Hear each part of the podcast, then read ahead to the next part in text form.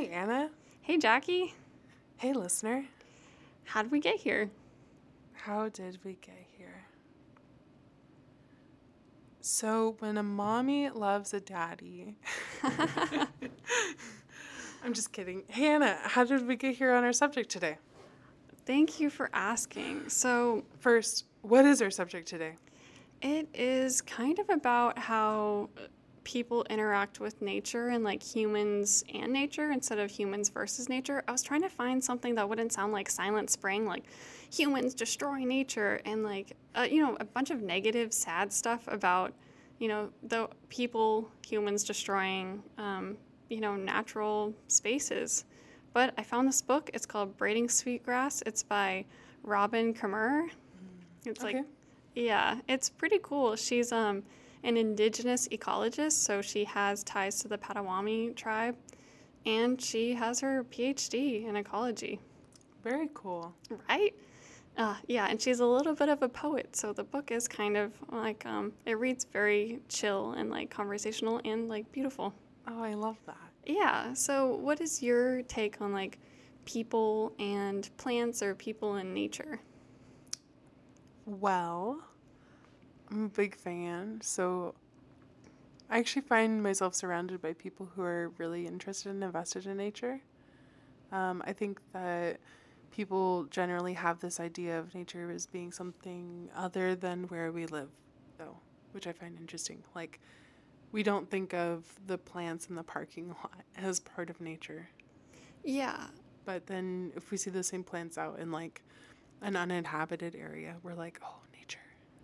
Yeah, a lot of people think that nature is this pristine, untouched resource that um, is kind of like virgin land or never has been farmland, and it like is magical and it's self-sustaining. And as soon as people get there or live there, it like gets destroyed, which um, is not the case at all. In fact, so um, Dr. Kimmer, it's like Kimmer is her last name. So I'm just kind of going through her name, but I'll, I'll try to be mindful when I say it. Um, She had a class, and um, this, this is how she starts the book. And she asked her students, like, how do you feel with people and nature? And the students were like, people destroy nature. They were, they cited a lot of valid things, like we we pollute streams, we dump you know oil in the ocean, like you know BP oil spill, stuff like that, like natural disasters that happen because of humans. Fracking causes earthquakes. So they're saying all this stuff about how humans tend to destroy nature, deforestation, wildfires that get out of hand. And then she was shocked because, you know, she grew up on a lot of indigenous and traditional knowledge from her parents through the Potawatomi tribe. And she was saying, like, you know, people are actually really good at growing things. Yeah, that's what I was gonna. That's Yeah. kind of where my mind first went, but that's also because I've been uh, very interested in going in growing plants, and f- for like as long as you know my adult life, my entire adult life, I've kept like house plants, but then I've also started growing uh, my own food on my patio as much as possible, and then I started gardening um, for an artist that I work for as well, and so like yeah, that's kind of like like where my mind went. That's my connection to nature often you know my my closest connection to nature and like hiking and just growing plants Yeah, like when I go disc golfing, I'm al- like I'm always trying to kind of tug on some branches to let the like broken ones or the dead ones fall, so during a storm they won't break the whole branch. oh And I'll rip off like um, these little cattail or cat claw um, vines that are invasive. I'll like help because they suffocate the trees. So I'll go and like while I'm picking up my disc, I'll like kind of rip some off and like I'm constantly yeah doing tiny maintenance things or like during a trail if a trail's muddy, I'll find some leaves and put it on the trail because you know if you take mud on your shoes, it takes away from the trail and you'll have erosion faster. Oh so you can do like yeah, like I'm always doing these tiny things and anyone can do these things. i've things. never even thought of those things Yeah, like oh, or um well, you're not supposed to use trails when they're muddy, but some parts, you know, are kind of dip and so you don't know they're muddy until you kind of walk on them yeah because they could be dry on some parts. But like, yeah, I try not to you know, take anything away. I try to add stuff or like do little tiny maintenance things because like, plants actually love it when you take dead stuff away, like the dead leaves. Um, this actually brings me to one of her points. Like Kamar was talking about sweetgrass. The book is called Braiding Sweetgrass, and um, so sweetgrass is a really sacred plant to a lot of Native Americans. So in their origin story, when um, how the earth became to be, Sky Woman fell into the water, and then on a turtle's back, they created the earth. They put mud on the turtle's back, and um, sweetgrass is the Sky Woman's hair. Oh. Yeah, so it's like it smells really good. It's really long, and you can braid it into baskets. Wow. Yeah, and so the Potawatomi people and other people, she was living, I think, in upstate New York at the time, and her grad student was trying to solve a problem because the um, native people and um, along with Khmer were kind of interested why sweetgrass was disappearing um, in their area because it was and it was getting harder to find. And so they did a little experiment, and so they did a control where the sweetgrass was not touched by any human being. And there was two theories on like how to collect sweetgrass. So both the people did um, they did some kind of offering of tobacco to the ground because you're not trying to steal things. Like the sweetgrass is a gift, so you're trying to show like your appreciation. So they do that, and then um, sorry, I love that idea. No, that idea of like a, a gift to the ground because Right. life is in cycles and things like that. And whatever you take, like it gets returned in the end, you know, not the end, but like eventually everything gets returned. right? And so I just love that idea, especially when I think about like soil, because soil is alive. You know, when you plant the, if soil Oh, wasn't yeah. alive, you know, like there's anyway, if soil wasn't alive, it'd be sand. You know, so um, just this idea of like, Oh, that's a good point. Yeah. Yeah. If soil wasn't alive, it would be these tiny seashells that turn into sand. Yeah, because sand is rocks. Yeah. Or silicone or whatever. But yeah, and so they're offering some to the ground, um, tobacco or something else, and then they'll either pull up the sweetgrass by its roots, so they take some of the roots with it when they pull it up to get basket making material, or they kind of cl- pinch it and clip it so Yeah. they the roots are on the ground. So there was kind of like um, not fighting, but like a disagreement about like what was best for sweetgrass, like Yeah. because you want to honor this plant. And so um, can I guess? yeah, My guess is the clipping is better. that's what I was thinking. So, Okay. but um, her grad student does the research, and um, she couldn't make an offering of the earth with tobacco, so she felt kind of bad about that. She wanted to, um, you know, respect traditional knowledge, but she also wanted to know what happened. so she could kind of had to take away that part of the variable. But other than that, yeah, she would copy these in several sites, and so she found after doing this, I think for two years um, that some of her control was dying off. Oh my goodness. Yeah, and she was like, like worried about it, but she finished the study fine, and it turns out that um, it was dying off because it would get choked by like the dead sweetgrass under it, like over it. Yeah, so it turns out both ways of picking it or plucking it or like kind of trimming it to get it actually helps stimulate growth for sweetgrass. Wow. You're right. And um, the ones, the control that wasn't touched by humans died. That that- is fascinating. That's why sweetgrass is disappearing on these areas because people aren't doing anything with it. yeah the native the um, population that lives there does not collect it. Wow. Right? And I do this all the time with plants too, though. I'll take the dead ones because it's kind of like brushing your hair, Yeah. right? Like since the sweetgrass is um, Sky Woman's hair, you know, you, you, do need, to brush, You it. need to get yeah. all the dead hair out. Like Yeah. not dead hair, but like the yeah. loose hair. Yeah. loose hair, yeah. The dead leaves. Yeah. You do need to do maintenance on these plants. And so they lo- they loved being near people. Like there was a reciprocal re- relationship. You kept it alive, and they would give you like basket making material. that is so fascinating. Right? So plants actually love being around people, or some plants at least, a lot of plants, you know, way more than you would think. Yeah. That's actually why we have so many poisonous plants. Like, you know, I was showing you this picture of um, silver nightshade, Uh huh. And it was on the disc golf course I was at. Yeah, it was, was on the trail that we were walking on. Yeah, I was like, what a cool plant. And it kind of has these like orange berries that kind of look like tiny little, like um, yellow, I think they're more yellow, like yellow tomatoes that were maybe the size of like my thumbnail. And um, I was like, oh, these kind of look like you could put them on pizza. Kind of like, you know, those like, um, those bell peppers, those um, sweet bell peppers you put on pizza. Oh, okay, yeah. And so I was like, oh, maybe they're edible. So I looked it up on a like those plant apps. It was silver nightshade. I was like, oh my god. Um, Deadly pizza. right? And so I'm like, man, these things are all around us. I was listening to a podcast. Uh, it was called "This Podcast Will Kill You." It was an epidemiology podcast. It's really great. I highly recommend. Um, and then they had someone on another podcast on the episode, and it was um, in defense of plants, and he was explaining why there's so many poisonous plants around people. Is because a lot of poisonous plants love disturbed soil, and you know who disturbs soil? Humans. Ah, just so disruptive. yeah. What is it's really funny that like poisonous plants, so like spice, like a habanero pepper, the spice was supposed to be poisonous, but then like We're like yum yum. yeah, it's delicious. or like mint is so magical, but it was like the plant trying to poison you and it kind of failed in a cute way. it's so cute because I love mint. Mint's like my favorite. I love mint.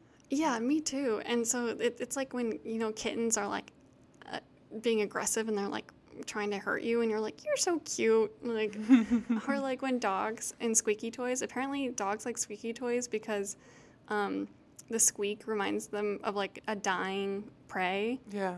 And but it's like cute to us. We're like, oh, like he's Look at him with your loves little his- squeaker. yeah, his little squeaky toy. So like this aggression um, kind of comes with like being alive, I guess. Like you know, plants and humans do affect each other. So I thought that was really beautiful. She gives a lot of examples like this in her book. That's really cool. Yeah, do you want to hear another one? Yeah, give me an example. Okay, so she brought a class to like a field trip in the woods. They were camping, and they they stopped by this like I guess this marsh. The, one of some of the kids like they were all city kids, so they're like, "What if we need something at the store?" And she was like, "This is the store," you know. like the marsh gives you a lot of what you need, especially cattails. So in the Potawatomi, Potawatomi language, um, a lot of cattails are um, called uh, in English it would be, translate to like what you wrap your baby in, and then Oh, yeah, because um, if you break apart the cattails, you get that fluff, yeah. and that fluff is really comfy and absorbent. So you could like, you know, uh, wrap your baby in it, and it would kind of like you know absorb any like if it had to pee or something, but also create bedding. So So it was baby moisture. Baby moisture. so it was it's great to have for like kids, you know, because it's easily it's disposable, it's compostable, and you can always get more, That's pretty cool. right? That I feel like that would be an interesting like um, business idea for like making diapers, environmentally friendly diaper. Just Oh yeah, I mean you can make them out of like cotton too, but um, what is interesting about cattails in a similar language, um, it's what it wraps ourselves in, or like what the plant wraps you in. So it's like referencing that you are its baby, like it's taking care of you. Aw. Yeah, so it's like what we wrap our baby in, like that's what a cattail is. Uh-huh. And I just, and then it's like what we wrap you in, like we, we take care of you, plants take care of you. Isn't That's that really awesome? cool. I love that. Yeah. I know. I loved it too when I heard it. I was like, this is awesome. And so um, they also, you can eat the reeds. And so she was like, we're at the store. People were like, we don't need a Walmart here. You can get everything from the marsh. So they were able to, they're cutting their hands up too. And so the cattail, like the stalk, secretes like um, basically like a salve you can use. And then you can eat it. It kind of makes like some kind of like enough calories to eat and sustain off of. So it has like a lot of stuff, and then they use the, the longer stalks to make um, their like little um, like tent out of, That's really interesting. right? So you had a lot of things and raw materials out of this one plant, Yeah, that's a lot of uses for just one plant. That right? That's not gonna last forever marsh. in a good way. You know, it's gonna compost and it's gonna give you more. yeah, So I love that. I was like, man, why don't we use that? Like, I love the cyclical nature of that too. yeah. And so you take care of it, it will take care of you. So it Mm-hmm. was great. Obviously, not all plants are like this. There are plenty of plants that need help. Um, so, another example was in the Mohawk tribe, they use uh, black ash to make baskets. And so she goes and she learns how to make baskets out of these black ash, you know? And um, it was a hard process because you have to very carefully use, pick a tree first of all. And so their teacher would pick trees that were around 30 years of age And so, and they'd use like almost every part of the tree. So you had to be really careful when you were like cutting it and stripping it to get like enough pieces to like start weaving it. Okay. Yeah, and it was really cool, like her describing the process. But um, what was interesting was that these trees are um, disappearing. Why are they disappearing? Um, a lot of it can be like climate, but also like the t- smaller trees don't make it, and you kind of wonder about this. But it turns out that um, there was a reason why they would use trees that were 30 years old. It was because it would leave room for younger trees to grow through the story. Oh. Yeah. So they found that like because the black ash was not growing in like colonized areas of America or like the America we know now, Mm. but the people who were still like using them for basket making, they had a lot healthier trees. Yeah. So it's like that braiding sweetgrass thing. When you leave nature alone, it tends to like get out of balance because it needed people. It, it evolved with people to a certain extent Yeah. or adapted with people. That's was cool. yeah, that's a really good point of like the humans are nature too. Yeah, and like a lot of anthropology, like one of my textbooks, they were saying like the Amazon, when you think that you see something that's quote unquote pristine, um, it turns out that people are there and they're actually making the de- the forest denser and like taking care of it way better than you, if you left it alone. Yeah, the Amazon is so fascinating to me, especially like in Peru and just like how dense it is and how people just live in the Amazon and they get everything that they need and like they uh yeah, just okay. I'm I'm reading this book um, DNA and the Source of Knowledge by Jeremy Is it by Jeremy? Jeremy, did you write this? um, let me look up the name. But he just talks about his experience in Peru in the 80s and the the rainforest there and how the people that he was studying because he's an anthropologist. Jeremy did write it. It's Jeremy Narby. Cosmic Serpent, DNA, and Origins of Knowledge. Um, and I mean, the book's not about this, but it has a lot to do with it. You know, like the, um, the, the, the, the rainforest and you know the Amazon and how the people like he described the village that he was staying in and the people there and whenever anything would happen they'd be like oh we, we need a new hammer and they would just stop and they would just make a new hammer or like whatever tool they were using you know like hatchet they just they just make a new one right? When they see like oh we need that and then they just do it and then they continue on.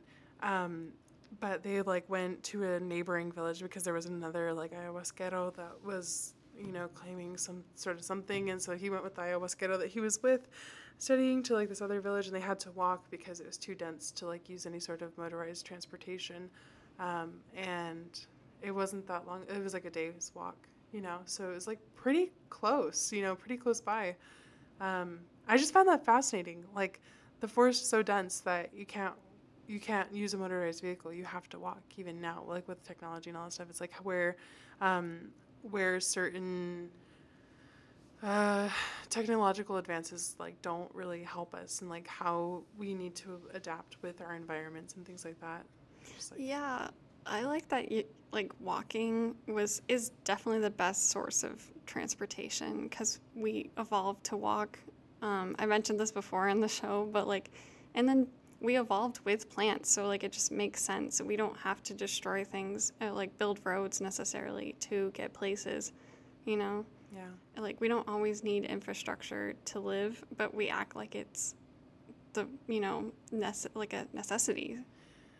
Yeah it's this idea of tools like you have to use the right tool for what you're doing. You know if you use a hammer that's too big you're gonna you're increasing the chances that you're gonna hammer your hand you know not just the nail that you're trying to hammer. So it's just um yeah putting things in the right right proportions and things like that. It's just like anyway oh, I, I i'm like getting transported to another place in my mind because i'm thinking about that book again uh, and like the ayahuasqueros and like the this like so um in peru like the the sh- you know the shamans they're like they have this uh we have this or at least in the west i feel like we have this idea of them being like, you know, obviously they're spiritual and uh, just like their knowledge and stuff like that. But there's a lot of interesting facts that I learned from Jer- Jeremy Narby's book about like the way that they connect to nature, and they do that through the use of hallucinogenics, um, which I mean some people discredit because it's an altered state of being, but it's just really interesting when you see people having very similar experiences with having no like connections in their background you know like just like the way that we understand nature and all this stuff. Um, so the in peru they have this immense knowledge of their of their plants. And jeremy narby asked them like how do you how do you know this stuff right? They use plants as medicine. And like how do you know that these plants are medicine and these plants are poisonous and all this stuff? And then the the western philosophy on that is like oh it's because you know trial and experimentation and then over the course of generations you find this wealth of knowledge of like these plants are safe to eat and these ones are not but that's actually not how they claim to know any of their plants they knew because um, they said that the plants told them Oh yeah, Kimmerer says that a lot. Like plants will tell you what they need, and like they'll tell you who they are. Cause um, she grew up around strawberry fields, and she knew exactly how they grew and like what they look like and like what they kind of personified as. So that's exactly right. Like when you know something, and then humans know most information through stories. Like if you're ever trying to convince someone or something or like sell something, it's best to tell a story or teach someone something. Um, I said that already, but um, yeah, we learn through stories. So if you can understand something through a relationship, it's you're gonna remember it way past than just memorizing facts. yeah So that makes sense. Yeah, Kimmerer also like talks about this in her book. Yeah, it's it's really fascinating. This I mean, it gets into some more esoteric and like stuff that I mean I'm really interested in, but I don't know if that's exactly what this podcast is about. So we can do an episode on it. Well, like one thing uh, that this Kimmerer does a really well a job at explaining is that there's multiple ways of knowing things because she's a scientist, but she's also drawing upon her own lifetime of knowledge of interacting with plants and her community and like where she grew up and like um, the Potawatomi um, version of knowledge too. So like all can be valid, Yeah. You know, I mean, and they have their strengths. Because it's all just like different ways of experiencing what we are experiencing, which is being alive on this planet. Yeah, and like um, that's one thing about science that doesn't always like. There's one scientific way of knowing, but then you can also like people who don't have time to do a study about something. They're like, I just know this is like right through my experience and trial and error, and that's just like part of living. Yeah. So no, it can be equally valid to like hear people, and sometimes more useful. Because if you were like, I was thinking about this today, because I know we were doing an episode about plants, and so I was thinking about like my basil plant, and I really like it, and like I wish like I could describe like, you know, using telling someone who doesn't like plants like how much it meant to me, and like I was like, well, I, you know, it gives me, it makes me feel rich. Like I, was, like I don't know how to describe the feeling, but like I think I got it for like three dollars, and like I've used, I've trimmed it multiple times, and I put on pizza, and like it's grown back, and it's grown bigger, and I've had like smaller like offsprings from it that I planted in different pots, and so like it's created, Sorry. it's created more of itself, so it's grew. But I was like, maybe I saved like twelve dollars or something. I'm like, it's not like exactly like a money maker, but It's not about the money either, though, because I know what you're talking about, and like uh, one of my roommates, I talked about him quite a bit on the show now, but um, they have a cat, and I was like really clear from the beginning. I was like, I've had this these plants longer than that cat has been alive, so this is gonna be a problem if that cat destroys my plants, and that was like something that we were like set a bunch of house rules about because I am a plant person and I've had, you know, I've been taking care of this living thing for five years. I want to keep doing it and I want it to keep living. Yeah, and Yeah.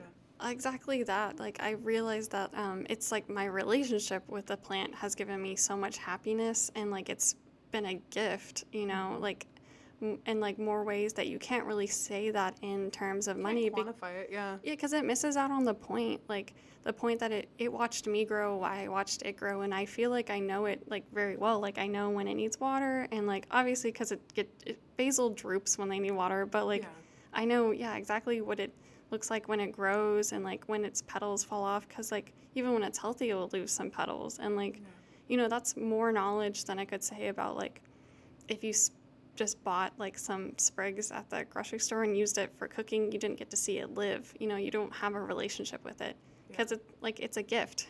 Kimmerer like talks a lot about uh, how the you know the earth is a gift to us. So you know when things are a gift, you have a, like a real relationship with it. Yeah. It's not a transaction. It's something that you don't want to take for granted. That's really beautiful. right and so like it feels it hits all the right places of like how to talk about these things in a wholesome way that you know doesn't talk about how we just we do destroy things but when i say we it's mostly like industry i think that destroys things like human beings don't really I've seen some people destroy some things. yeah that's true but like at a, in a systematic way we could not you know and so Also, some of destruction is necessary. Oh yeah. Oh, that brings me to a good point. How like uh, slash and burn, or it's called swidden agriculture, when you set fire to the forest, is actually really good for the for- forest because it's controlled fires that will stop it from getting destroyed in a big fire. Like California, famously does not do this. So. Yeah. Every couple of years, they have these destructive fires that get too big and eat away everything because they burn too hot, they turn burn too bright, and they burn for too long. But if you were to just burn a little sections of it, it actually helps bring back carbon into the soil. And like a lot of people do agriculture this way, and it's way better for the environment than you would originally think than using like American methods to farm. Hmm.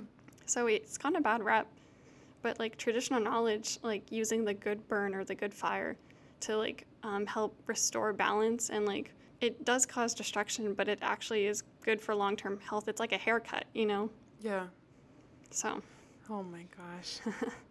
Those of us who are attached to our hair will know like how how devastating it is when you get a bad haircut. Oh my gosh, and then you leave the salon and the stylist is like, "Okay, like, you know, they're happy with it. They did their job." And you're like, "My identity. Who am I?" And you go to the car and you cry. But you know what? It's fine cuz your hair grows back. Yeah, and like it's probably better to have a couple of weeks of a bad haircut than to never cut your hair at all, and then it gets caught in something, and you're like, Oh you lose my it. gosh! And yeah, and that's why you get cut. You get that's why you get cut. That's why you get haircuts. Yeah, it could be like that. Like, you know, we do have to go through processes of maintenance. I feel like one word I say constantly on these episodes is maintenance. Like, you know, you can't ignore your surroundings, like with your city, with your community, with like anything. There comes an aspect of maintenance that we all need to do and that we don't really focus on. I think the rise of like um, self care has become prevalent. Like, that's basically maintenance.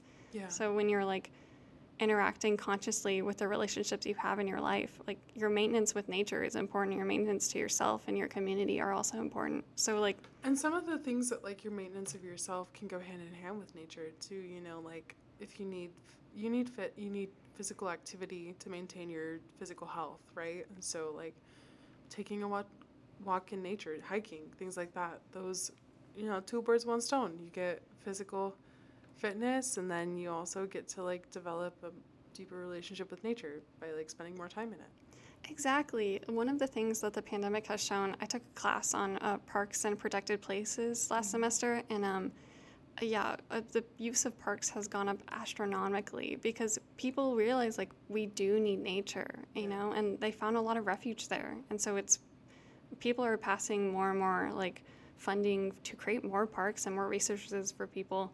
Oh, one thing that um I forgot to mention, we we're talking about um, the ash trees and just like how people kind of belong with nature.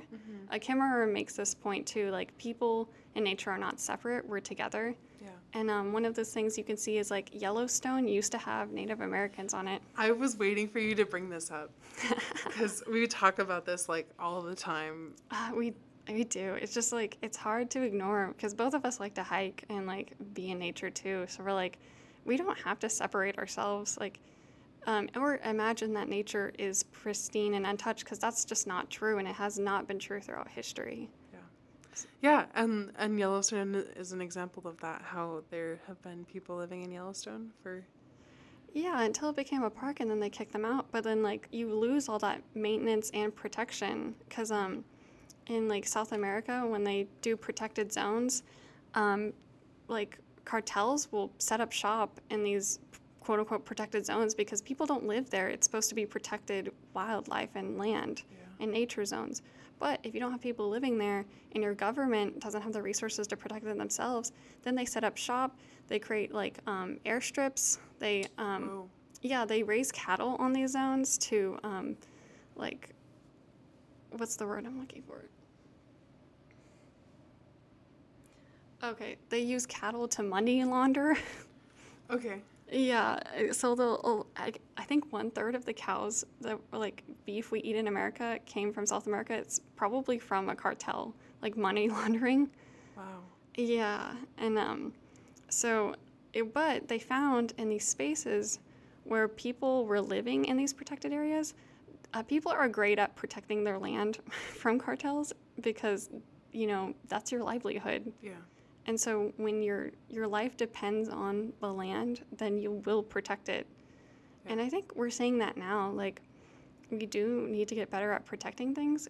And if like uh, the U.S. is kind of letting more people live on protected zones to you know take care of the land a little more, so we are getting more open about that. But we still have a long way to go to like You know, that was actually one of my goals. One of my life goals is to be a landowner, and one of the things that I wanted to do was own like large amounts of land specifically so that I could protect it. Yeah, it, ta it does take a lot of work because you have to reintroduce species. Because ever since we started putting fences and barbed wire up to cattle ranch in like America, Yeah. it um it ruined the trees. Like What? yeah, I think um the at least in okay in Central Texas we have a lot of juniper, Uh, but there should be a lot more understory trees. But when juniper grows, it blocks out. It's really good at blocking out sunlight, so not too much can grow under it. But when the buffalo were here, they would trample the smaller juniper trees, and so other trees could grow. yeah. Wow. So, do you ever think that we could get to like a society where we have like no fences? Like we could have other ways of like managing this stuff? I feel like that would be a really interesting way to see technology develop so that we can solve some of these problems, right? Those these are problems that need solving. Yeah, and like once you restore the trees, like you'll have more animals, you'll have more deer, and you'll have more water. Like, um, you know, having a barren wasteland doesn't like protect your water in some cases. People cite like um, in Salt Lake City, you know, when they cut down all the trees to the Mormons came over and um, they founded Salt Lake City, their water table went up, but only temporarily. yeah, the water in Salt Lake is disappearing now. Yeah. And it's also they have a lot of like grass, like sod Mm. grass, and it's just like really. Co- anyway, we could get into that in another episode, but Yeah, but to answer your question, I don't know. I think it's not necessarily even technology. It's just like perspective that needs to be changed too. well, like, I was thinking technology in terms of like cattle management. Like we could use cowboys again, but like you know to keep cattle in one area, maybe there's other ways that we could develop to like manage things like that so that we don't have to have fences all over the place so that we can yeah, like in Australia, they manage cattle not using cowboys on horses, but like they use helicopters, they use ATVs, they use a lot of different stuff. get these farmers drones yeah, you. I'm sure you could use some kind of like drone or um, the fencing too. You could probably uh, like uh, let's imagine we're in a sci-fi world or something. Fences that are temporary, so they like maybe there's two posts and the fences are electricity that's flying through them. Yeah, that's kind of something along the lines of what I was imagining. Yeah, and then when the buffalo, they do annual um, migrations, right? So you just turn it off, and then you put the cattle in a different enclosed area, or maybe Just like a, the buffalo roam. or maybe you just um, Uh, but yeah, or maybe you just hire cowboys seasonally or something, so you don't always have to have, so you don't always have to have the fences. But yeah, you could, uh, we could probably imagine a different reality. Like we're people, humans are really good at imagining things, so we could, Yeah. we could probably solve this problem, right? Like, no problem is unsolvable in, on Earth. Yeah. It just depends on like effort and organization, I think. I think that's where art can be so powerful, especially like art that's connected to like nature and and things like that. Um, because if you can imagine a different reality, it's like just so much easier to get there. It's like it gives us the blueprint, you know, when you imagine. Um, and what I mean by that specifically, I can give you an example. Like I was making a ring, and I had this idea of what it would do, but once I drew it out, then I had I had a plan because I knew what it needed to look like. And then the steps were a lot easier to get, you know. Then it was about the strategy of how do you get from like this sheet of metal to a ring, you know? Yeah, no, a lot of traditional knowledge that Kimmer was talking about in her book too. It was um like the stories that they tell each other do follow like warnings and like instructions on how to take care of the earth. She uses the concept of um Oh my god, I forgot what it was called. Anna, remember who you are. oh my god. Oh, okay. She uses the concept of a wendigo. What Like- is that? Yeah, in folk tales, a wendigo is uh, someone who takes too much and then they kind of turn into like a zombie. Okay. Yeah, it's like um, it's like a, kind of like a mythical creature, but human beings turn into this, and it's like a cannibalistic zombie that takes and takes and takes that will that eats but never will be fulfilled. Studio Ghibli spirited away the fa- no face. No, Oh, name- yeah. What is his name? I think his name's No Face. Yeah, I think you're right. Yeah. The when he's like when he first comes into the bathhouse. He just like, Exactly. consumes and consumes and consumes. he's a type of wendigo because he just like wendigos don't understand gifts and and when times get tough they don't rely on like sharing or gifts or like um, inner strength they will they will take and take and take and so kimmerer says that like our society of consumption is like the wendigo Wait. Currently, our society is like a Wendigo. oh yeah because we kind of consume without giving anything back Yeah, I And can we- see that. Consum- like society versus community. Like, where's the, what's the difference between those two? Oh, yeah, that's a good question. Society is a community is a type of society, but if you're saying like um, cities versus communities, there is, I would say, a difference. So, Yeah. like, Because I wanted to build on like the friendship episode where we talked about um, gift giving and friendship, and like friendship builds communities. oh, yeah. So, where where are we? Where's the breakdown? You know, is kind of what I'm wondering. Is like, if we have to have reciprocation in our friendships, why don't we have that in our societies, like in in our relationship with nature? We should, and that's what she advocates for. Because, you know, much like braiding sweetgrass, when you take the sweetgrass, you leave a gift. Because you don't take more than you need to. Because uh, that's what a gift is it's not taking, it's receiving, and you're not taking more than you have to. Yeah. And so, yeah, she talks about that. And so, our our like economic system depends on kind of like taking and taking and taking, kind of like a Ponzi scheme, like assuming crazy amounts of growth without any repercussions. Yeah. You And know so what also is crazy amounts of growth? It's cancer. Oh, actually, yeah, it, It's a cell that can't stop multiplying. exactly.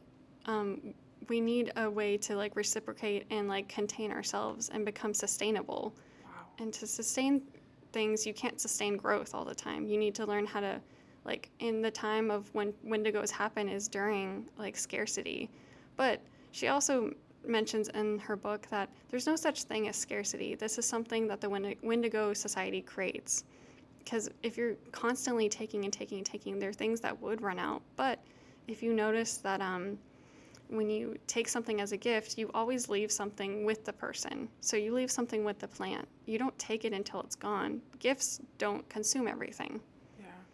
Um, she has a great story. This is at the beginning of her book about uh, pecan trees. I love pecan trees. Do you know anything about pecan trees? I know a lot about pecan trees. Oh, sweet. Do you want me to tell you something about pecan trees? Yeah, that would be awesome. They are native to uh, North America, specifically the latitude that we are actually currently in, Central Texas to like New Mexico area. That's where pecan trees are naturally from. And between the U.S. and Mexico, I think over 80% of the world's pecan tre- the world's pecans come from. Oh, that's awesome. Yeah. She actually talks about pecan trees in relation to her family because, so she's from the Potawatomi tribe, which is um, near the Great Lakes region. So, like Illinois, Wisconsin, like that, those areas. But during um, the Trail of Tears, her tribe was moved to Oklahoma. So, her great grandfather lived in Oklahoma for several years. And so um, one day he they she has a family story that um, would she would tell about how her grand, grandfather was um, fishing and they didn't catch any fish, but then they saw how pecans were in the trees. So he took off his pants and kind of, I guess, tied the ends. So he was able to bring home a, a pants full of pecans so they had something to eat. Because um, pecans, you can store them in winter. That Yeah. fat r- can save you from going hungry. And they're very high in calorie. Yeah, they're awesome. And then she was postulating that maybe this saved her from her great grandfather being taken away to the Carlisle school, the Carlisle Indian schools, or the Indian schools that they would um, horribly take Native American children to to quote unquote civilize them to American society and take them away from their families. So she talks about that too in her book. But um, a traumatic thing to do to a child. I know that that was such a horrible part of our history, and like we really do need to like make amends and like make real amends too with this. But um, getting back to pecans, um, yeah, she does mention in other parts of her book. So yeah, if you have the time, please read it. Like, oh yeah, we couldn't touch on everything in this book, um, but so pecan trees are interesting because. Um, there's never such thing as like one pecan tree having pecans in a year. It's all or nothing. So all the trees will store up enough sugar, You know, that's actually true. Okay, Right? continue. Yeah. and then um, so it's kind of a collectivism because so the trees will share sugar with each other in order to store enough for the year that they'll have enough pecans. So they can like all have pecans, and when I mean they, like all the trees can flower at the same time, which is really interesting. And she was saying it was a form of collectivism, which is awesome, right? This is amazing. Okay, so mm, my my family comes from a community that grows a lot of pecans. Oh wow, really? Yeah, like tons of pecans. Like they send all their pecans to China. Oh my god. yeah, but um, my my grandmother started a pecan orchard. I don't know what you would call it. I call it an orchard, but um, the she started one tree by tree, like you were talking about in the last episode, or so. Like when we were talking about like building a house room by room as you need it. hmm Um, she grew her pecan pecan orchard one tree at a time. So like each tree is a different age within the orchard. But she's had I think the oldest one is now like sixty five years old. And Wow. she has a she ended up planting two acres of pecan trees, and I didn't know this because it's always been split. Uh, when I grew up, there was always a road in between the two acres, but that road was put there later. Um, my grandma had all that land, and it was one piece of land, and then they put a road right down the middle of it, and so she had two pieces of land like uh, next to each other, divided by a street. Anyway, doesn't really have much to do with that part, but um, yeah. And this is something that I actually observed, but I never really thought about. That like um, one of my aunts that lives on the land now, she mm, ha- that's her livelihood is the pecan trees, and they're the the nuts that she sells from them. And some years they don't. There's no nuts. Yeah, and like that's how um, you can't have overconsumption. Because she gave an example of um, the pecan trees having a bunch of nuts, and so the squirrels are like sweet, and they you know eat a bunch of nuts, have a bunch of squirrel babies, and then um, they have a huge population because of the nuts. But then they don't, the nuts don't come back, and so it controls the population. So you can't outgrow your resource. Man, this is fascinating to me too because like I this is something that I've seen modeled a lot is like a lot of people will like work in the US and then go down to Mexico and plant a bunch of pecan trees. And they make a lot of money by growing pecans, like hundreds of thousands, because pecans are a luxury. They require a lot of water. Um, and I think there's a lot of issues with the people who are growing pecan trees. Like when I went down um, and I went on this ranch tour, spent eight hours. We went to every ranch in the valley, and it was it was exhausting.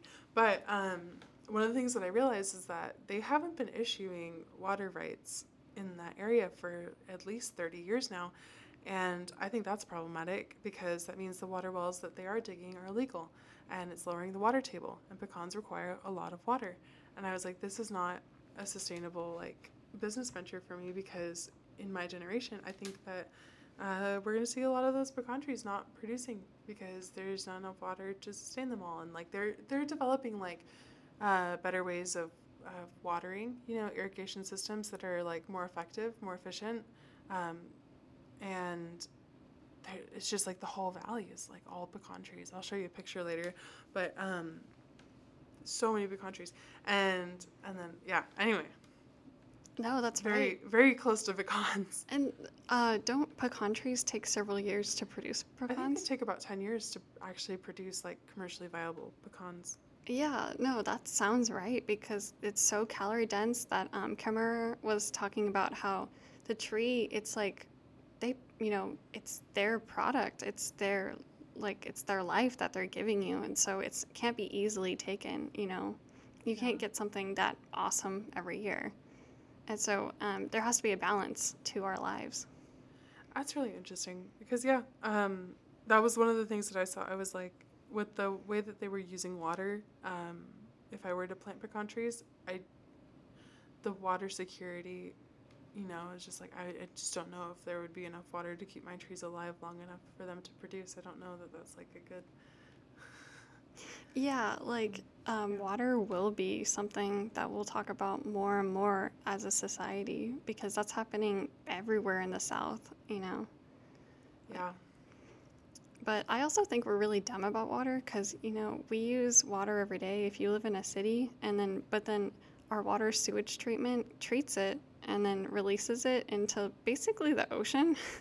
yeah. And, You like- told me about this in Texas. They do that. Yeah, like we don't really put it back or try to put it back in our water table. And I was like, we could though. Like technically, I mean, I don't. I think we'd have to rebuild some stuff, but I don't understand why we don't do that. I don't. I don't either.